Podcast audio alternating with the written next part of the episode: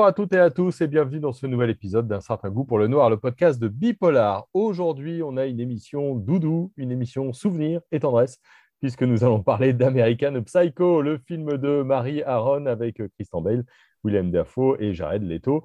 Diffusé dans les cinémas en 2000, c'est une adaptation du roman du même nom de Bret Easton Ellis, l'histoire d'un Golden Boy de Wall Street le jour qui devient psychopathe la nuit. Et pour en parler avec moi, un des piliers de l'équipe des rédacteurs de Bipolar, Jérémy Gallet. Jérémy, bonjour. Bonsoir Jérôme. Batman, c'est sans doute un des personnages les plus détestables de l'histoire du cinéma, enfin en tout cas qu'on a adoré détester. Euh, il est d'autant plus passionnant, intrigant, sans aucun doute effrayant. Jérémy, pourquoi, pour toi, qui est-il?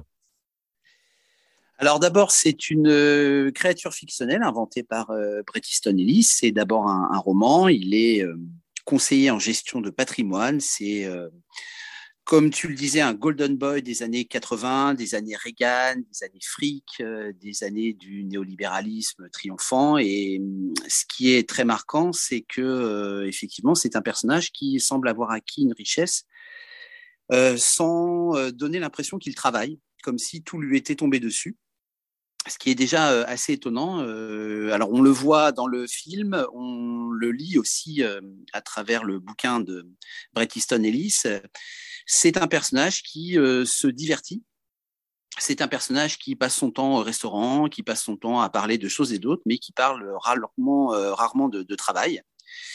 Euh, il sort en boîte, euh, il drague, euh, il consomme de la drogue et puis, et puis il commet des crimes. Alors, c'est effectivement un des personnages les plus détestables qui, qui soit. mais alors, il y a une véritable ambiguïté.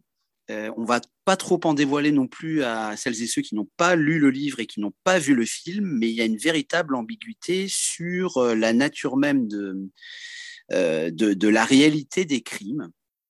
Euh, je n'en dirai pas plus, sauf que évidemment Bateman est un psychopathe, euh, que c'est aussi quelqu'un qui est schizophrène, et sa schizophrénie explique beaucoup de choses et expliquerait justement l'ambiguïté qui pèse sur toute l'histoire. Mais je n'en dis pas plus.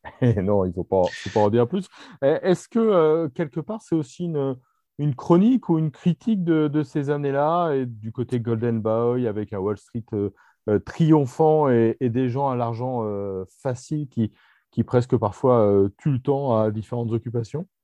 Évidemment, évidemment, c'est un personnage qui est emblématique de ces années-là. C'est un personnage qui a beaucoup d'argent, qui fréquente des gens qui sont comme lui, qui appartiennent au même milieu social, euh, il y a une homogénéité à la fois dans le statut socio-économique, dans les discours, euh, dans la manière de mépriser les autres, de mépriser la pauvreté. Alors Bateman est un personnage absolument abject, euh, qui est raciste, qui est homophobe, qui méprise les pauvres, qui va faire la leçon à ceux qu'on appelait à l'époque des clochards, qu'on n'appelait pas encore des SDF, qui va de façon cynique demander à un clochard pourquoi il en est là et pourquoi il ne se lève pas pour aller travailler euh, parmi euh, les gens qu'il fréquente, il y a des gens qui font semblant de donner des billets et qui les retirent au dernier moment. Enfin voilà, on est vraiment dans l'abjection, dans le cynisme complet qui, d'une certaine façon, dessine un, sociotype euh, et, une catégorie de gens qui appartiennent aux classes les plus aisées, qui méprisent les plus pauvres.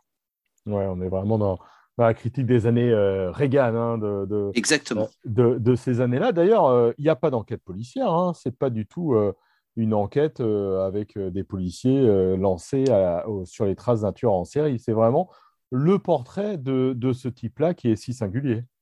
Exactement, et ça c'est tout à fait intéressant, c'est-à-dire que normalement, quand il y a un criminel, il y a au bout d'un moment une enquête policière, et on suit l'enquête policière, et petit à petit, les taux se resserrent. Alors soit l'enquête aboutit, soit l'enquête n'aboutit pas, mais il se passe quelque chose. Et il se trouve que dans le livre comme dans le film, eh bien, euh, et ça c'est vraiment l'originalité, c'est qu'il ne se passe rien. Et qu'en fait, on a l'impression que Bateman est un personnage qui est relativement préservé. Alors, à un moment donné, il va y avoir un enquêteur, à un moment donné, il va euh, vaguement s'intéresser, euh, vaguement soupçonner, mais finalement, on a l'impression que Bateman n'est pas mis en danger. Et finalement, et ça c'est le nœud de l'histoire, c'est lui-même qui va se mettre en danger. Et c'est lui-même, un peu comme dans le mythe d'Oedipe, Euh, c'est-à-dire que euh, celui qui est coupable devient aussi l'enquêteur et l'enquêteur euh, enquête sur le coupable. Donc, c'est dire à quel point c'est un personnage qui est enfermé dans sa folie et enfermé sur lui-même. Et là encore, je n'en dirai pas plus, mais c'est vraiment le, nœud de l'intrigue. Mhm. Christian Bale porte hein, le, film. comment mhm. est-ce qu'on peut juger un petit peu sa prestation? Alors, je dirais qu'il s'est approprié véritablement les, traits de caractère, les expressions, euh, dans tous les sens du terme, les attitudes du personnage, telles que les décrit Bret Easton Ellis, c'est-à-dire qu'on a un personnage qui euh, est dans la distance, dans la froideur, dans le culte du corps, parce que c'est aussi et ça correspond à ces années-là, un roman sur euh, ces gens qui sont euh, dans la réussite sociale, mais aussi dans l'hyper contrôle et dans l'hyper euh, contrôle du corps. il se met un nombre de crèmes absolument inimaginable pour ne pas vieillir. C'est quelqu'un qui s'entretient tout le temps, qui fait des pompes. Enfin, on est vraiment dans le culte de soi, mais à son degré le plus paroxystique. Voilà, et ça, c'est très bien transcrit par le, par le jeu de, de Kristen Bale. Effectivement, il, le joue très très bien. Oui, et puis il y a, il y a la réalisatrice, hein, Kelly Aaron. Alors, elle n'a pas fait grand grand chose avec euh, avant American Psycho. Elle a fait euh, mm. un film, mais on se souvient tous de ce Christian Bale euh, sanguinolent, complètement fou, débarquant avec, avec sa hache. il y a une esthétique du, du film. Comment, comment est-ce qu'on peut la juger? Je dirais que l'esthétique du film correspond à l'esthétique du personnage, euh, c'est-à-dire que euh, c'est à la fois la description d'un sociotype et c'est à la fois la description d'un milieu social qui est saisi à travers des couleurs assez froides, une espèce de géométrie implacable, mais finalement euh, assez, assez inhumaine, c'est-à-dire que rien ne dépasse parce que rien ne doit dépasser et tout, euh, se, tout se décide dans l'inconscient du personnage. Et c'est ça qui est terrible, c'est qu'à partir du moment où on sait ce qui s'y passe, euh, on voit des choses terribles. Mais alors, ce qui, est, ce qui est assez cynique aussi, c'est que cet inconscient surgit à travers les paroles du personnage. Il, il, ne se cache absolument pas de ses désirs les plus horribles, de ses désirs de meurtre. Et le pire dans tout ça, c'est que au moment où il va dire que, par exemple, il a l'intention de tuer, il a l'intention de torturer, finalement, ça provoque pas beaucoup de réactions. Et mmh que euh, ça peut être une serveuse à qui il dit ça dans une boîte et que finalement cette serveuse euh, ne, s'occupe pas de cette réflexion, euh, comme si finalement il y avait une espèce de contamination de l'époque par, le personnage, ou l'inverse. On a l'impression que c'est toute l'atmosphère, toute l'ambiance, tout New York qui est devenu, dans ce milieu-là, complètement cynique, complètement froid, complètement inhumain. Qu'est-ce qui fait pour toi que ce film a autant marqué euh, les, esprits? Je, me suis amusé à regarder un petit peu les, chroniques sur Internet hein, euh, d'aujourd'hui euh, et d'hier. Il y, a des, gens qui, qui encensent véritablement le, film. Et puis là, j'en ai une, là, on, ne comprend pas le pourquoi du comment, dans quelle direction part le film, nulle part, c'est terriblement plat et fade, il n'y a aucun acteur qui joue correctement. Qu'est-ce qui fait que ce film est devenu si culte aujourd'hui? Je pense que c'est un film qui est devenu culte parce que c'est un film qui déjoue les, codes du genre du thriller et notamment alors du thriller horrifique parce que c'est un thriller horrifique et puis euh, du thriller psychologique, c'est-à-dire que il n'y a pas de, causalité, on ne sait pas pourquoi ce personnage est comme ça. L'époque infuse dans le personnage, mais euh, finalement euh, c'est un personnage qui n'a pas de passé. Euh, en tout cas, il n'y a, pas, de passé qui, qui affleure pour expliquer les raisons pour lesquelles Bateman est devenu ce, monstre qu'il est. Et je pense que ça peut être déstabilisant parce qu'on sort des codes, on sort du, du schéma établi, comme tu disais tout à l'heure, qui passe notamment par une enquête, qui passe notamment par un flic acharné, qui passe par une figure rassurante. Et en fait, rien n'est rassurant et tout est déstabilisant à la fois dans le livre et dans le film. Et je pense que c'est ce qui a pu euh, provoquer une réaction de rejet chez des gens qui sont habitués à des, euh, je dirais, des invariants du thriller où on est déstabilisé, mais finalement on retombe sur ses jambes. Et là, à la fin, que je, euh, vers la fin que je ne dévoile pas, on ne retombe pas sur ses jambes et on continue de s'interroger. Toi qui as lu le, le, livre, est-ce qu'il y a des grosses différences entre le roman et le film? Forcément, il y a des différences, euh, je dirais, comme euh, dans toute adaptation, parce que euh, les deux langages ne sont pas les mêmes et qu'on a coutume de dire que quand un roman est dense et quand il y a une adaptation, à moins de faire des films en plusieurs épisodes, de très longs films, d'abord, on ne retrouve pas tous les événements. Euh, parce qu'il est parfois aussi impossible, et je dirais même visuellement impossible. On a, on a dit que ce film était euh, choquant, mais le roman est très choquant. Euh, c'est-à-dire qu'il y a des scènes qui ne peuvent absolument pas être mises en scène, sinon là, ça aurait été une interdiction, une, une, interdiction au moins de 18 ans. C'est très clair. Ce sont des scènes extrêmement violentes, des scènes de meurtre. Et je dirais que l'adaptation cinématographique, euh, on peut pas dire adoucie parce que c'est pas un film qui est doux, c'est le moins qu'on puisse dire, mais la, violence de l'histoire est atténuée par la mise en scène cinématographique. Mmh. Et puis il y a un autre aspect qui apparaît dans le livre, euh, qui peut paraître euh, paradoxal, mais qui ne l'est pas, c'est qu'il y a une forme d'humour. Alors, une forme d'humour grinçant, mais une forme d'humour complètement désabusé, parce que là, c'est l'auteur qui s'exprime. C'est un humour qui s'exerce au détriment du personnage, évidemment pour le rejeter, évidemment pour en faire une créature qui est euh, non seulement monstrueuse, mais finalement grotesque. À un moment donné, on voit, euh, c'est pas du tout dans le film, Patrick Bateman qui confond une jeune femme qui la prend, enfin qui qui croit que cette jeune femme est une SDF et qui, de façon euh, dédaigneuse, va lui mettre euh, un billet dans son gobelet. Il se trouve que le gobelet est un gobelet qui contient euh, du café, que cette femme n'est pas du tout en train de faire la manche avec son gobelet. Et là, le personnage est complètement ridicule. On a aussi une scène de concert. Alors là, c'est un peu difficile à mettre en scène parce qu'il aurait fallu demander à Bono s'il aurait été d'accord pour jouer dans le film. Mais à un moment donné, le personnage assiste à un concert de YouTube parce qu'il y a aussi tout un fond.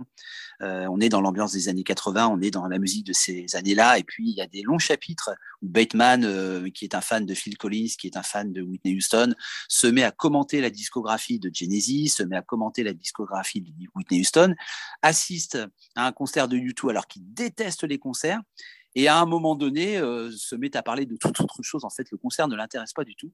Et puis U2 tend la main et euh, en fait, il rejette la main de, enfin de U2. Bono tend la main, le, chanteur de U2, et il rejette cette main.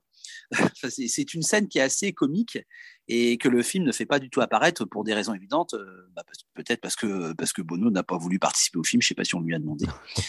Mais ça aurait été intéressant d'avoir cette scène-là parce que du coup, on perd un petit peu, euh, on perd l'humour parce qu'il y, y, a quand même un humour qui est quand même un humour grinçant, mais qu'on a euh, relativement peu dans, dans le film. Ouais. L'auteur disait, hein, Brett Easton Ellis, j'ai retrouvé mmh. ça, qui disait qu'à la fois, évidemment, euh, il parle du capitalisme, euh, des années Reagan et, de, et, de, son père aussi.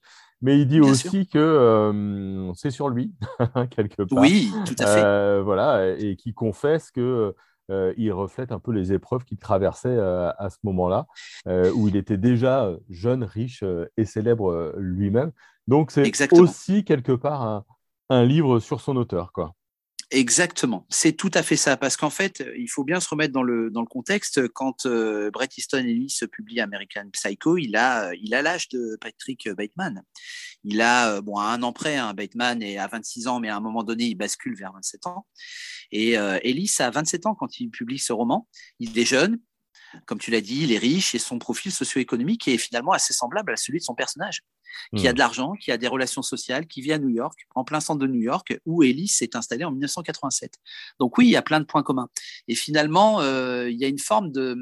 C'est très intéressant, hein, c'est même psychanalytique, il y a une forme de culpabilité que, euh, que Bret Easton Ellis euh, va expurger en, en se prolongeant à travers un double fictionnel qui est un double monstrueux. Et il y a une dimension autobiographique. Et effectivement, Bret Easton Ellis l'a avoué après il y a une part autobiographique dans ce récit, mais d'une manière euh, totalement fictionnalisée, complètement transformée par le biais d'une histoire. Mmh. Et alors, ce que j'ai découvert en travaillant sur ce podcast, c'est qu'il y avait une suite, un American Psycho 2. Je ne sais pas si tu l'as vu. Euh, je ne l'ai pas vu, non. De Morgan J. Freeman, euh, sorti en, 2002, plus un, un spin-off. voilà, je ne sais pas trop ce qu'on peut en, en penser, mais si tu ne l'as pas vu, peut-être qu'on ne va pas trop, trop euh, en dire. Mais il y a quand même euh, William Shatner euh, parmi les stars. Donc voilà, peut-être une curiosité qui n'a pas trop marqué, hein, en tout cas qui n'a pas trop marqué. En revanche, ce qu'on peut dire, c'est que je crois qu'il est prévu que Netflix fasse une déclinaison sérielle du personnage de Je crois que c'est dans les tuyaux, mais c'est à confirmer. Euh, ce qui prouve que euh, voilà, euh, c'est un personnage qui est devenu un archétype, un sociotype, et, je pense que comme tous les archétypes et les sociotypes, on peut le décliner et puis on peut l'adapter à des époques différentes. voilà, c'est le, le, principe d'un personnage qui, même monstrueux, est devenu un personnage universel et qui est un peu un personnage cathartique parce qu'à travers lui, bah, on expulse nos nos culpabilités, euh, on expulse aussi euh, les caractéristiques d'une époque, bon, qui, qui, reste une époque actuelle, hein, le, néolibéralisme, le capitalisme, les inégalités sociales criantes entre les riches et les pauvres, le cynisme de certains riches, voilà, ça existe encore. Mmh, ouais, vraiment vraiment un, film toujours d'actualité. Puis tu as raison, hein, presque catharsis, où vraiment on a, oui on a un héros qu'on adore détester. Exactement. et, qui semble vraiment euh, sans limite, hein, presque, presque grotesque euh, parfois. Donc, euh, vraiment un, grand, grand film. Bon, donc on peut encore le revoir aujourd'hui avec intérêt, évidemment. Pour toi, ça n'a rien perdu de son, de son charme. Merci beaucoup, Jérémy. Merci à toi. Et eh ben voilà, un certain goût pour le noir, c'est terminé pour aujourd'hui. Évidemment, si vous avez envie de nous laisser un mot sur American Psycho, vous pouvez. N'hésitez pas à vous abonner, surtout pour avoir la petite notification à chaque fois qu'on a une nouvelle émission. Et on se retrouve très vite sur notre podcast. Bonne journée à tout le monde.